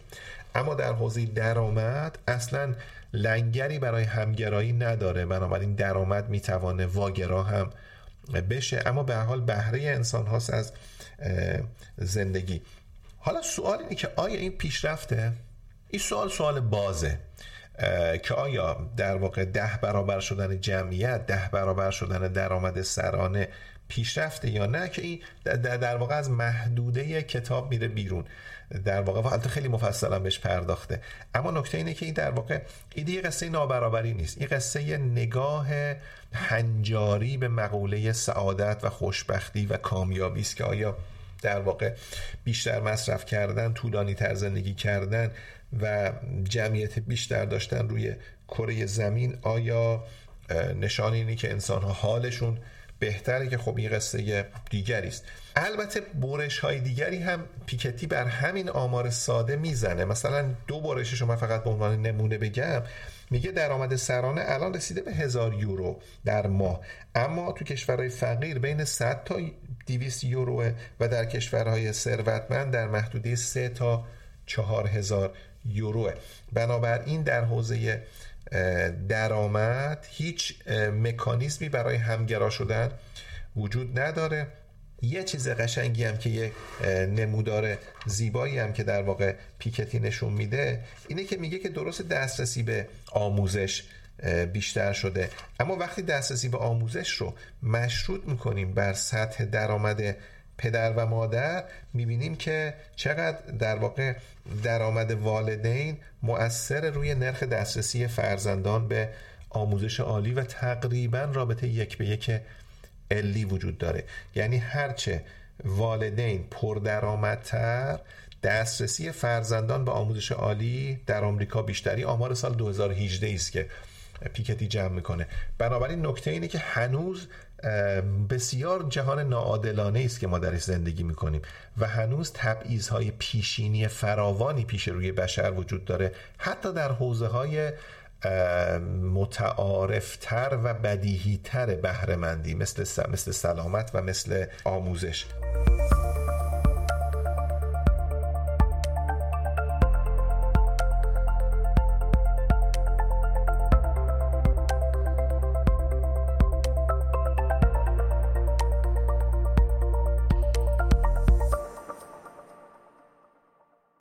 وقتی به قصه استعمار می‌رسه در واقع میگه که استعمار علت اصلی پیشرانه اصلی موقعیت برتر آمریکا و اروپا بوده در جهان امروز.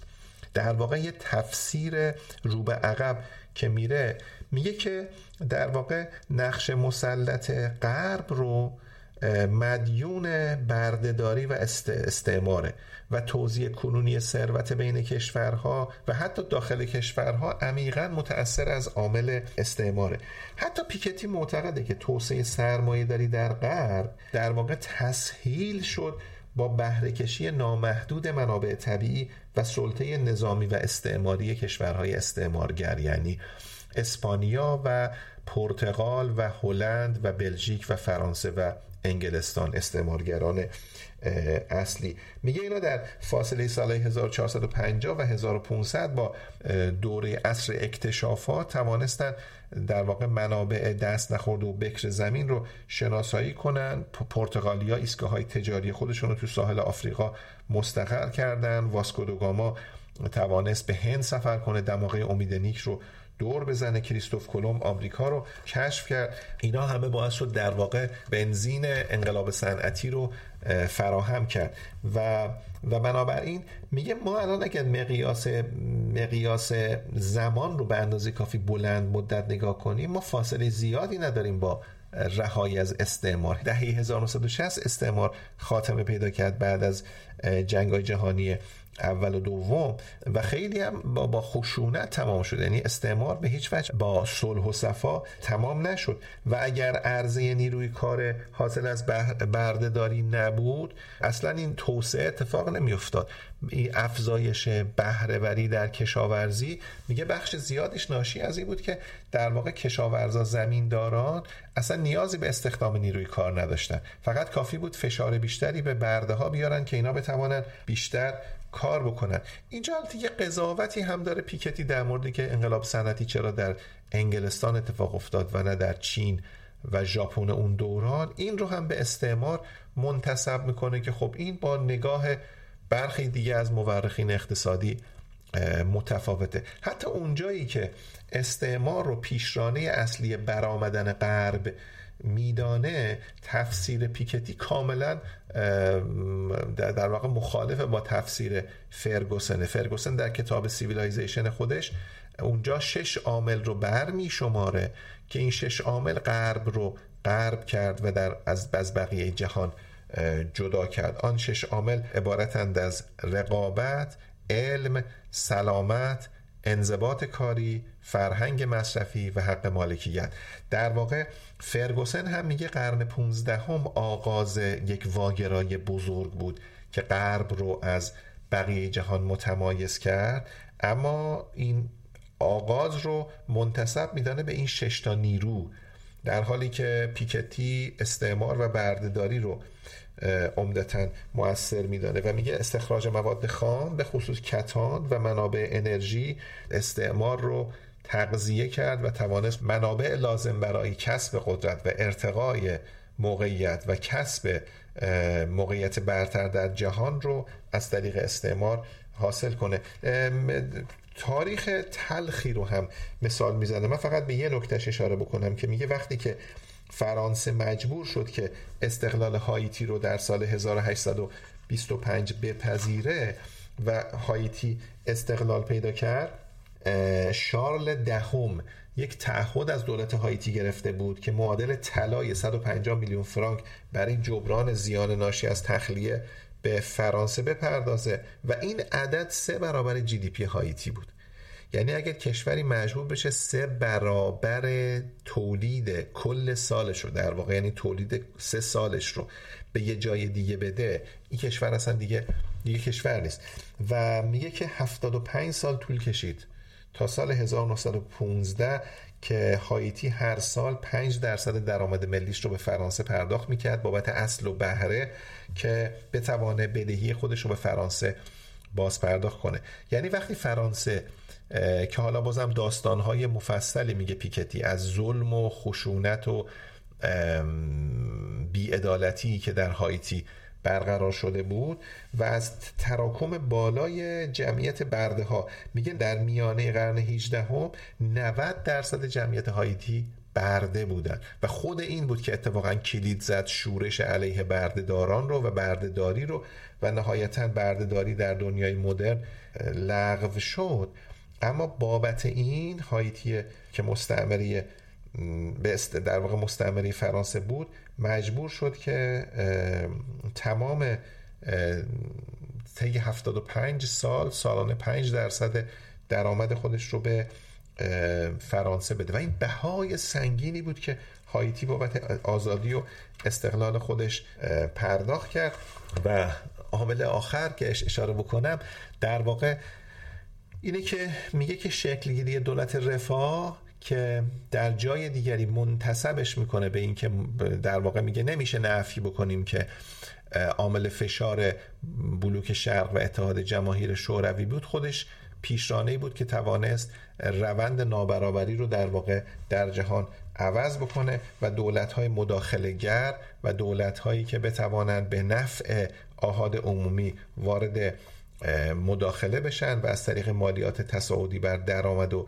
ارث و ثروت بتوانند تمرکز ثروت رو کم بکنن اینها از عواملی بود که باعث شد که سهم بهره در واقع کم درآمدها و ضعیفها در واقع در طول تاریخ زیاد بشه و آنچه که پیکتی بهش باز توضیع بزرگ میگه در دوره 1914 تا 1980 اتفاق افتاد. اینکه 1980 قصه عوض شد رو در واقع منتصب می‌کنه به financial liberalization به globalization و گردش آزاد سرمایه که میگه این عوامل آزادسازی مالی و گردش آزاد سرمایه دو عاملی بودن که باعث شدن که روند کاهش نابرابری کند بشه و حتی بعضی جاها برعکس بشه.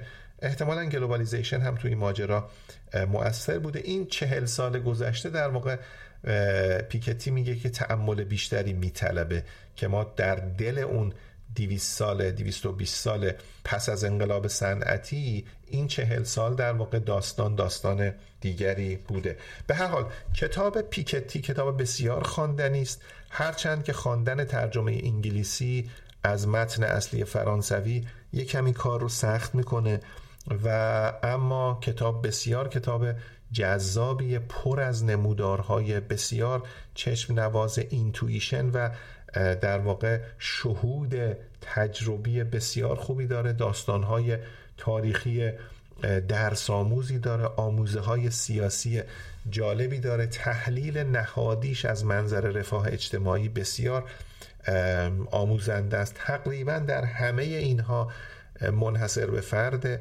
هم روایت پیکتی بی بدیل و یکتاست و هم همه جانب نگریش در واقع منحصر به فرده اما اون نگاه چپ و اون برخی از تفسیرهایی که گفتم مثلا انتصاب برخی از رفرم ها به جریان کمونیسم جهانی یا انتصاب برآمدن غرب به استعمار اینا تفسیرهای شاز و در واقع تقریبا یکتای پیکتیست که به همون اندازه که جالب و جذابه به همون اندازه هم تعمل برانگیزه.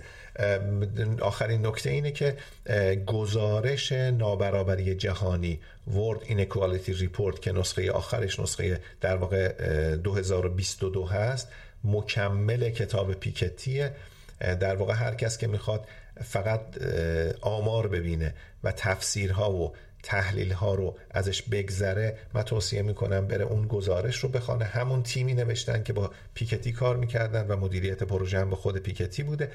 اما کتاب هم بسیار خواندنیه و به نظرم می‌توانه کتاب به بحث های بسیار زیادی روی موضوعات روز دامن بزنه و با همین عینک با همین لنز ما می‌توانیم موضوعات روز جامعه خودمون رو و اقتصاد جهانی رو ببینیم. به خصوص به نظرم تفسیری که در واقع تفسیری که در واقع در داخل ایران خیلی شایعه در مورد تاریخ و تحولات تاریخی پیکتی خیلی کمک می‌کنه که نوری می‌توانه بر اون تفسیرها که می‌توانند مجددا ارزیابی بشن. هر آنچه که من گفتم فقط برای تشویق شما و ترغیب مخاطبان عزیزمون در فارکست کتاب هست به اینکه کتاب پیکتی رو بخونن ورق بزنن نگاش بکنن. حوصله نداشتن فرصت نکردن صحبت هاش رو مصاحبه هاش رو در یوتیوب نگاه کنن در تد نگاه بکنن. فرصت نداشتن حوصله نداشتن وقت نداشتن.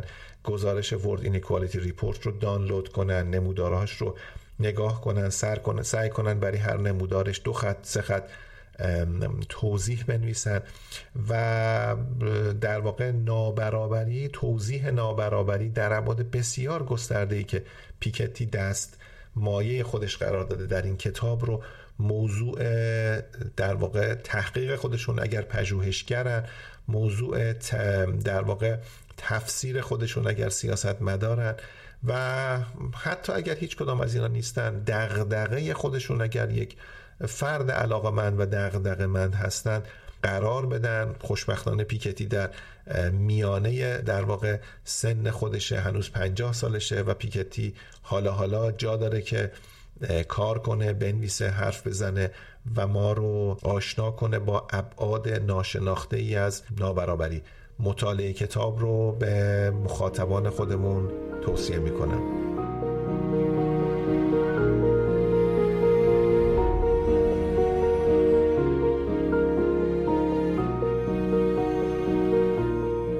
امیدوارم شما مثل من از شنیدن این کتاب لذت برده باشین. از دکتر نیلی عزیز به خاطر بیان جذاب و آموزنده کتاب تاریخ مختصر برابری تشکر می‌کنم. از شما هم ممنونم که تا پایان این اپیزود از فارکست کتاب همراه ما بودید. من سیاوش مهراین روزهای خوب و خوشی رو براتون آرزو می‌کنم. خدا نگهدار.